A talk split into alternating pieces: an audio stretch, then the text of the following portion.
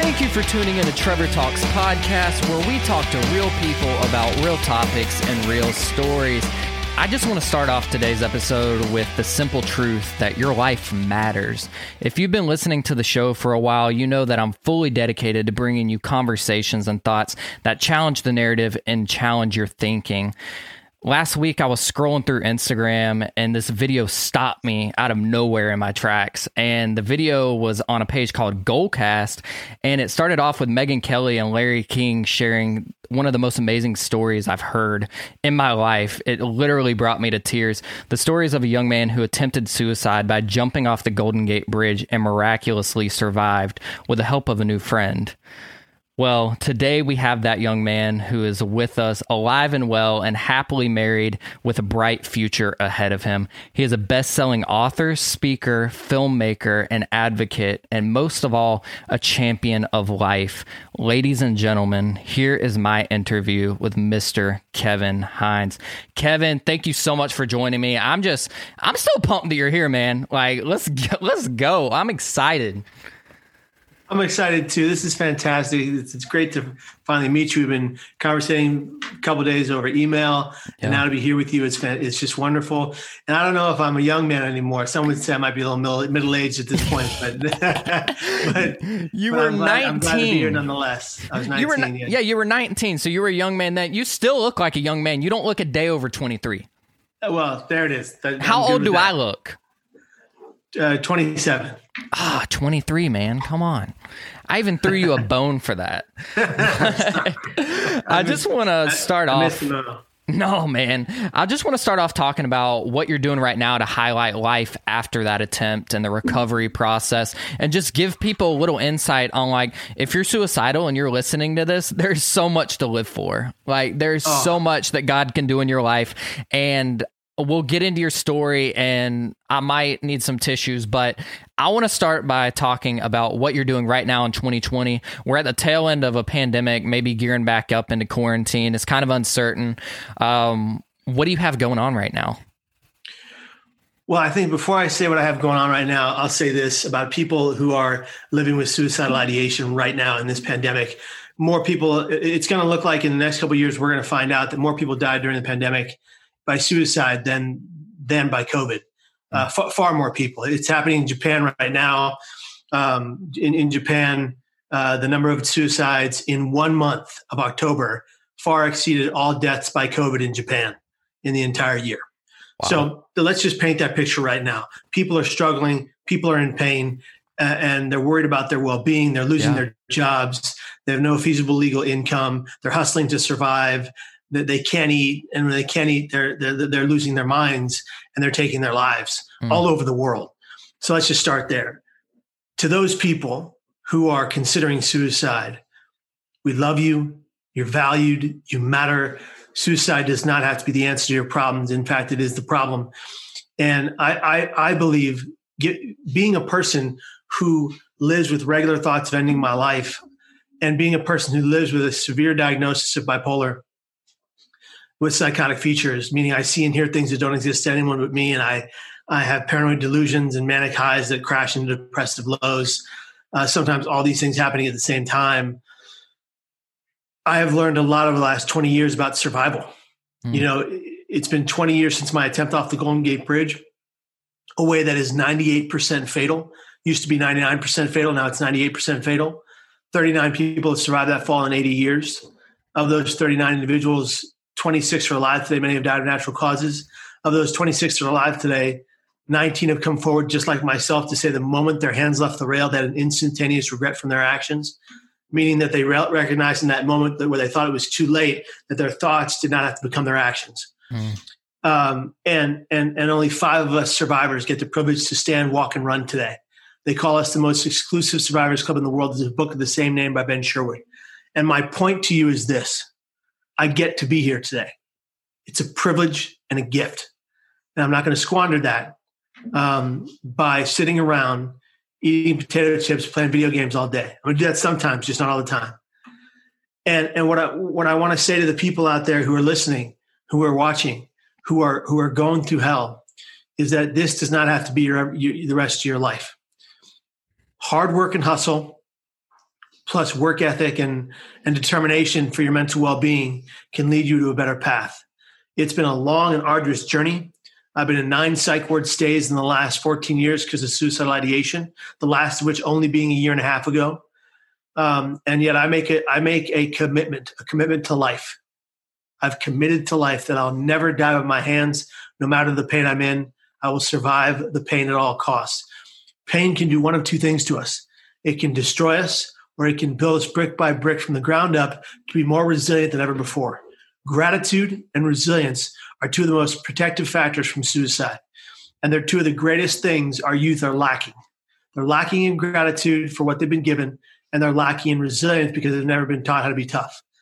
And, and it's not about tough love per se, but it's about recognizing that when someone bullies you online and puts your puts your information on blast, that for the longevity of your life, because you, you could you're going to be 80 years one 80 years old one day if, if God willing, for the longevity of your life, that that post online and the people who tagged on it, the people who post on it, and the, and the ridicule you got is not going to matter when you're 35, 45, 55, or 85. And so it's not going to equate in your life. It's not going to, it's not going to have a, a, a, a factor in your well-being. But if you allow it to when you're a child, when you're a youth, because you're, you're fearful of losing friends or you're fearful of being ostracized or alienated, you know, it's about growing from that. I was heavily bullied in grade school and high school. I'm talking about beaten up, pushed to the ground, head bleeding. You know, I, I was I, I, got I got the gamut of it. You know, yeah. the name calling. You know, they call me Little Red N word every day because I was part black. It was awful, and um, and it, it absolutely was a causative factor in my suicide attempt years later. But it didn't have to be. If I just had the knowledge that these words and those actions wouldn't affect me for the rest of my life. Yes, they would play a role, but they wouldn't m- matter as much as say meeting my lovely wife Margaret, who you talked to on the phone before this mm-hmm. before this call or, or, via email. You know, uh, having my dad be the best man at my wedding, and there was no other choice, even though we had a rocky relationship and we fixed that. You know, so you've got to think about all the things that would have or could have been before you try to take your life Hmm. You know, if you if you think about it, um, I look back at my life and I think, what are the things I would have missed? Would have missed marrying the love of my life, my best dad being my best man, having a dog named Max, who was the best damn dog in the world. he was like a person, you know, and he, he became my emotional support animal when I, he would fly with me to gigs on the plane. Amazing. And and you know, being there for the birth of my two godchildren, nothing better than that. I would have missed all of it had I died, and I would have missed all of it had I attempted again and taken my life. Hmm. Dude, that's so deep. And when it comes down to it, so many people are struggling with suicidal ideation, especially like you said during this pandemic. There's not a lot of attention going there either. Um, the media is not really covering it, and I don't want to get into like the whole fake news narrative. That's not where I'm going with this. It's there it's not getting any attention. You have, yeah. of course, the suicide hotline and heart support, Beneath the Skin, Anthem of Hope, Death to Life, all these amazing organizations that are helping paint the picture.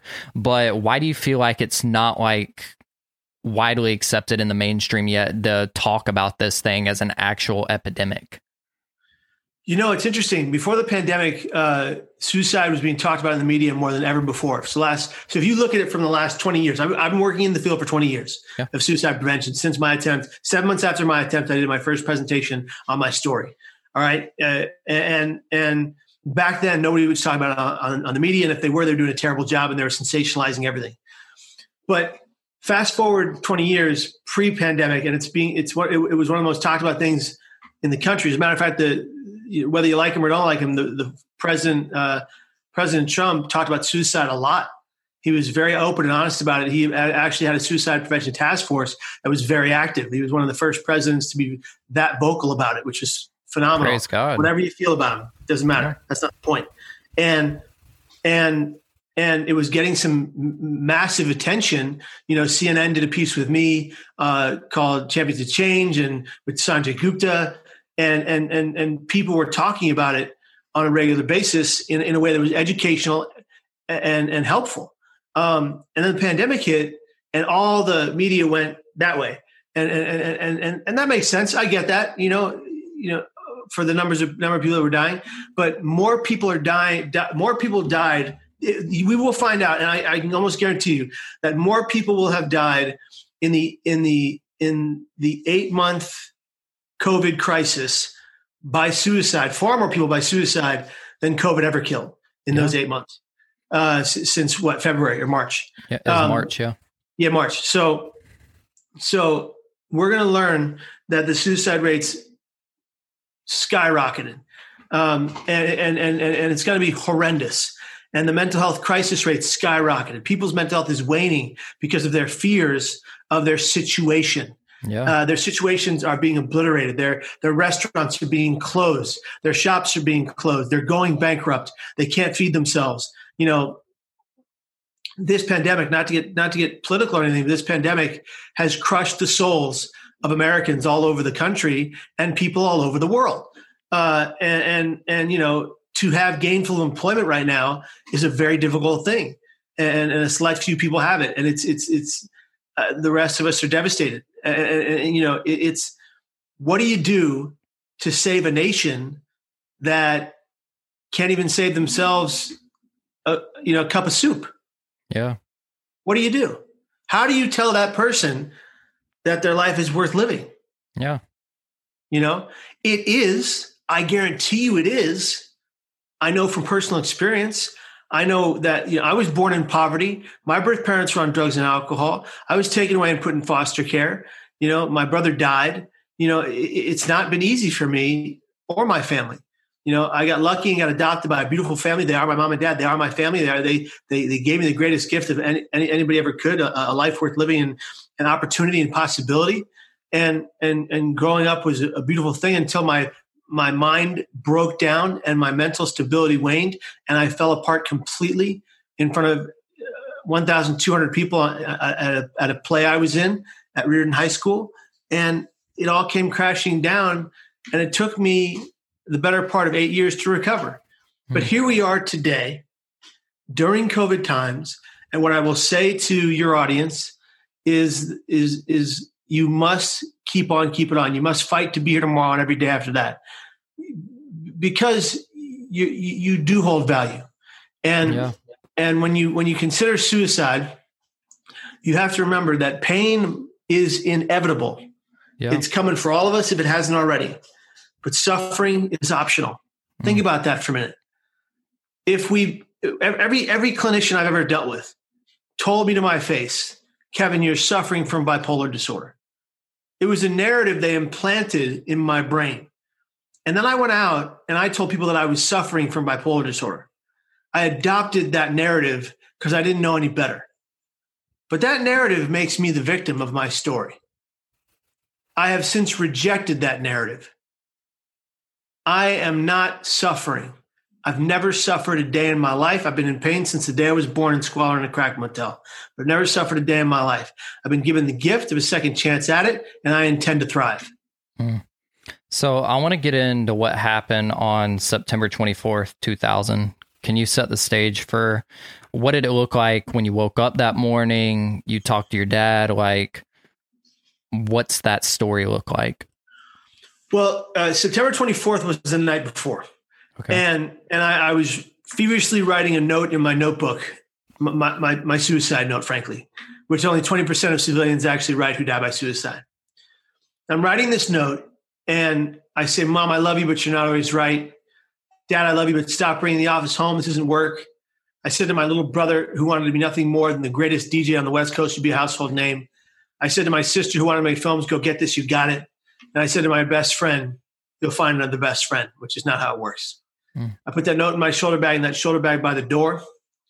And um, at six in the morning, I entered my father's room on the 25th of September 2000. I, I, I startled him awake. He looked at me. He said, Kevin, what's wrong? And he had known of my erratic behavior. He knew I was unwell. He was on the phone with my psychiatrist every day. He was terribly worried about me, but he didn't know exactly why. He had never been faced with this kind of thing before. And nobody taught Patrick Hines suicide prevention, which is not his fault. And so the questions he asked, I, I, I was hearing voices in my head telling me how to die, and the voices were winning. They were taking over. And when he said, you, What's wrong? I said, Nothing, Dad. I just wanted to tell you that I love you. And in my mind, it was for the very last time. He said, Well, I love you too, Kev. But at six in the morning, I don't have to be working until nine, go back to bed. Put his mask back on, his breathing sleep apnea, and he fell soundly asleep as quickly as he'd awoken. And I walked around the other side of the bed and I sat on the carpeted floor and I rocked my body back and forth in tears, begging myself, begging myself to tell him the truth. But the voices were just too overwhelming. You see, I was not yet ambivalent. I could only see death. I could only feel pain. And I wanted that pain to stop. I wasn't being selfish. To be selfish, you need to know, you have to know you're hurting someone. I didn't think of anybody else because I couldn't. My brain was so overwhelmed. And it took me that day on a couple of a train ride and a bus ride to the Golden Gate Bridge. And I'll never forget walking the length of the bridge up and down for 40 minutes crying, hoping, wishing, and praying that one person would see me and say, Hey, kid, are you okay? Brother, there's something wrong. Pal, can I help you? I would have told that person everything and begged him to save me. I couldn't tell my father that morning, but I desperately wanted someone to see my pain that day. But I couldn't say it outwardly. I couldn't start the conversation. I needed someone to, to probe. And no one did. And I got to a particular light rail, and a woman approached, and she said, Will you take my picture? I thought, You've got to be kidding me. How can you not see the pain in my eyes? And waterfalls are flowing down my eyes. And, uh, you know, she, she got her pictures taken and she walked away. And I thought, absolutely nobody cares, which was the furthest thing from the truth. Everybody cared literally everybody. My acquaintances would have been there to rip me from that rail of safety because how much they care. My brain was trying to kill me as I desperately tried to cling to life. And that day, at that moment, when she walked away, I jumped. The voice in my head said, jump now, and I did. But that is not the important part of this story. The millisecond my hands left the rail, instantaneous regret for my actions because I recognized my thoughts did not have to become them. But I thought it was too late. In the water, a sea lion came to my aid and kept me afloat until the Coast Guard boat arrived. A sea lion. I mean, it, it was it was absolutely miraculous. Um, a man named Morgan McWard took pictures of this this creature circling beneath me. You can see it in all the pictures. It's fascinating. And it, that is the only reason I stayed above water because I was drowning before that sea lion came to my aid. I, I, couldn't stay above water. I kept going down. And that's when this thing kept circling me and bumping me up. I thought it was a shark. I was freaking out. I'm punching this thing. It won't go away, you know, but it's, it, it, it really, it's, it's amazing that I get to be here. And I think that it's a lesson to everyone who listens to this message is that don't learn the hard way like I did. It's not worth it. Don't learn the hard way like I did. You're worth it. You matter. You're supposed to be here until your natural end. I want your audience to think for a moment about every about all the children who never make it past the womb. Mm. Okay, I don't I don't know the statistics, but all the children, oh, thirty percent of every first pregnancy ends in miscarriage. Right, thirty percent of every first pregnancy ends in miscarriage, and that number is climbing. Right, so think about all those children who never make it past the womb. My wife, Margaret, and I know that pain all too well. Our boy Jack Ryan lived eight weeks and no more. But he wasn't intended to be here in physical form. You all are. For the simple fact that I can see you through this lens and you're looking into my eyes, I know you're supposed to be here. Never to die by your hands. It's not the answer, it's the problem. Mm-hmm. And suicide is, like we discuss, it's not talked about as much as COVID and all of these other things that people are struggling with right now. And you just wanted somebody to acknowledge your existence, is what blows my mind. And I've never been to the Golden Gate Bridge. The first time I'd ever heard about it being a suicide bridge, or a lot of people try to take their life there, um, I was speaking at a suicide survivors event two years ago, and a cop came up and he used to work on the force there. And it was totally just news to me. Like I had never heard that before. I've Yeah. never seen the bridge. I remember, isn't that the bridge in all the Full House intros? Yeah. Yeah, is. like it's Yeah. a world renowned bridge. So many people try to take their life, and yet, number one number one suicide spot in the world. yeah. So, it, and even the people on the bus were making fun of you as you were going to jump. One man in particular. Yeah. So what the hell's wrong with that kid? Yeah. And you were physically like, you, I was you were bawling obvi- like a baby. I was bawling like a baby. I was crying my eyes out, yelling feel- aloud at voices I was hearing in my head. Do you feel like people have gotten a little more sympathetic nowadays, now that suicide's been talked about more? You know, I think that certainly with COVID, more people understand what it's like to feel mentally unstable. Yeah. More people feel know what it feels like to be suicidal. Let me let me give you a perfect picture. So, my grandma, before she passed, she had uh, six mini strokes, and she called me to her bedroom in the hospital, and she she never understood why I did suicide prevention work. She didn't want me putting a black mark on the family, and this time she calls me and she says, "I finally understand how you felt." Because after those strokes, she felt like taking her life. Hmm. And, you know, devastating to hear that from your grandma. Um, but, but to have her validate my pain for the first time ever was groundbreaking for me and our, our relationship. You know, it moved me to tears. Yeah. And I think that I think that just like my grandma, more people are being sympathetic to people's pain and, and more importantly, empathetic to people's pain. They're putting themselves in other people's shoes. And in doing so, they're helping those those people find hope. And that's that's that's that's our journey, you know. You you share through this podcast in many different ways how people can find hope. And I share through my efforts speaking around the world the same thing. You know, we're we're trying to make a difference in people's lives. We're trying to make waves in people's traumatic pain and helping them recognize that just because they've gone through trauma, it doesn't mean that that trauma has to define them.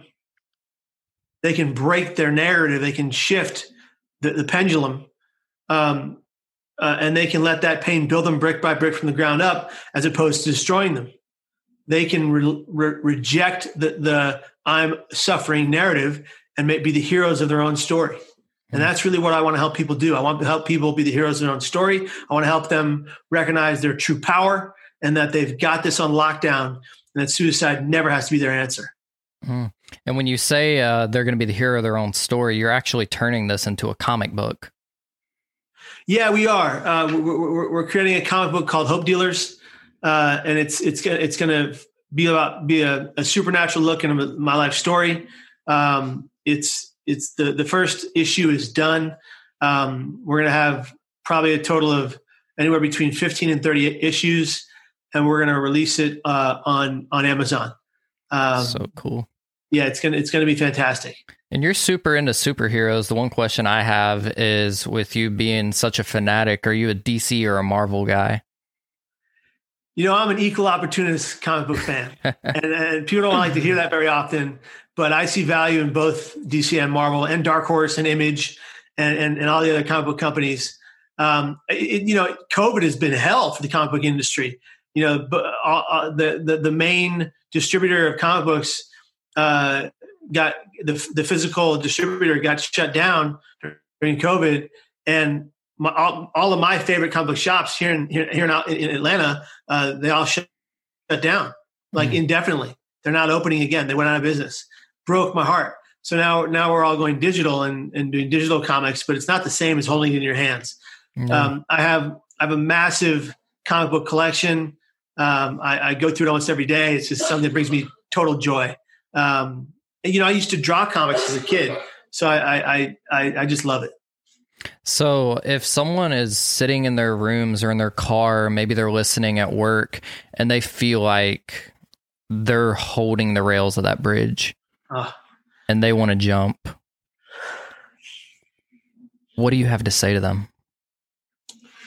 it's what I said. Everybody in this in this painful moment, stop, breathe, into the nose, four seconds, out the mouth, pursed lips like a whistle, but no sound for eight seconds. Do it thirty times. Focus and do it. Breathe. Bring your body and your mind to a calm. Second, don't go anywhere. Don't act on your, your suicidal intent. Don't act on your suicidal ideation. Sit in a chair and breathe.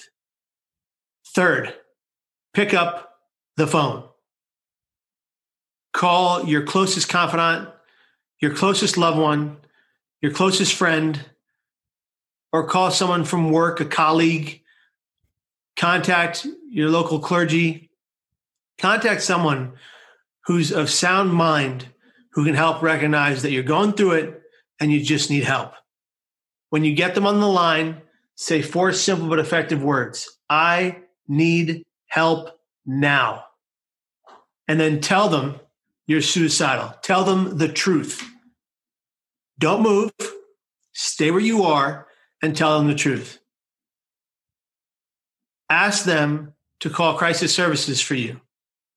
You can text, you can also, you could text the CNQR to 741 741, the crisis text line, which is an easy, they'll be with you in seconds.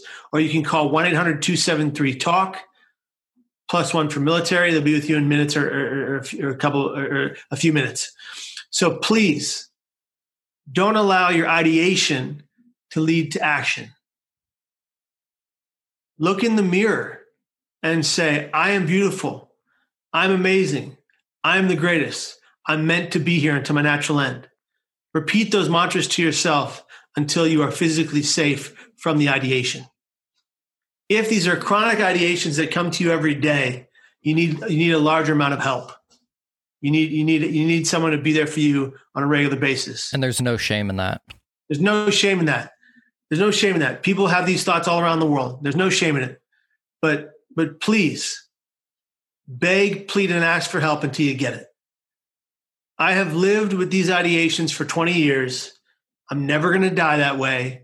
And every time I say I need help now, someone has been willing to help me. It hasn't always been the first person I ask, but if, if I really try hard, if I put in the work, someone's been able to help me. And that's the other thing. We're afraid to put in the work. We have to put in the work to be mentally stable. We have to wake up at the same time, go bed at the same time, eat healthy foods, nutritious foods, exercise every day for physically capable, use coping strategies and mechanisms, use therapies that you can that, you, that can help you. If you can't afford talk therapy, that's not the end all be all. There's music therapy, art therapy, blue wave light box technology therapy. All those are affordable and, and, and mostly free to you. Use your common sense to stabilize. Please, I beg of you, go to my YouTube channel, youtube.com slash Kevin Hines. There are 400 videos all designed to help keep you here and change your life. Find them, use them, help them help you. There's a series in the playlist section of the YouTube channel called Series The Art of Wellness 10 steps, 12 videos, three to five minutes each, easily digestible on how to balance your brain health. People are saying from as far as Peru, Africa, China, and Japan that these videos are saving and changing their lives. I don't own that. I don't take credit for it. I believe I'm a conduit to help people go home, do the work, and change and save their own lives. The Art of Wellness is yours. It's free. Take it. Please oh, fight for your well being. You are worth it. So good. And we're going to put a link for that in the description below. But Kevin, thank you so much for joining and having this conversation today. I mean, you open up the door for another conversation that we're going to have to have on mindset and health and daily habits, building those good habits. But we'll save that for another time. Like I said, we're going to put Let's the description. Part, I'm ready for part two. Part two, three, and four. Let's get it. Next time it's going to be in person, though. Um, we're going to put that description or the link for that in the description as well. You can find him on Instagram at Kevin Hines story. Kevin, again, thank you so much for this. Um, I, I know it brought me value. I know it's going to bring everybody else value as well. And you guys can come back next week for a mental health interview with Miss Jamie Grace, and we will talk to you next week.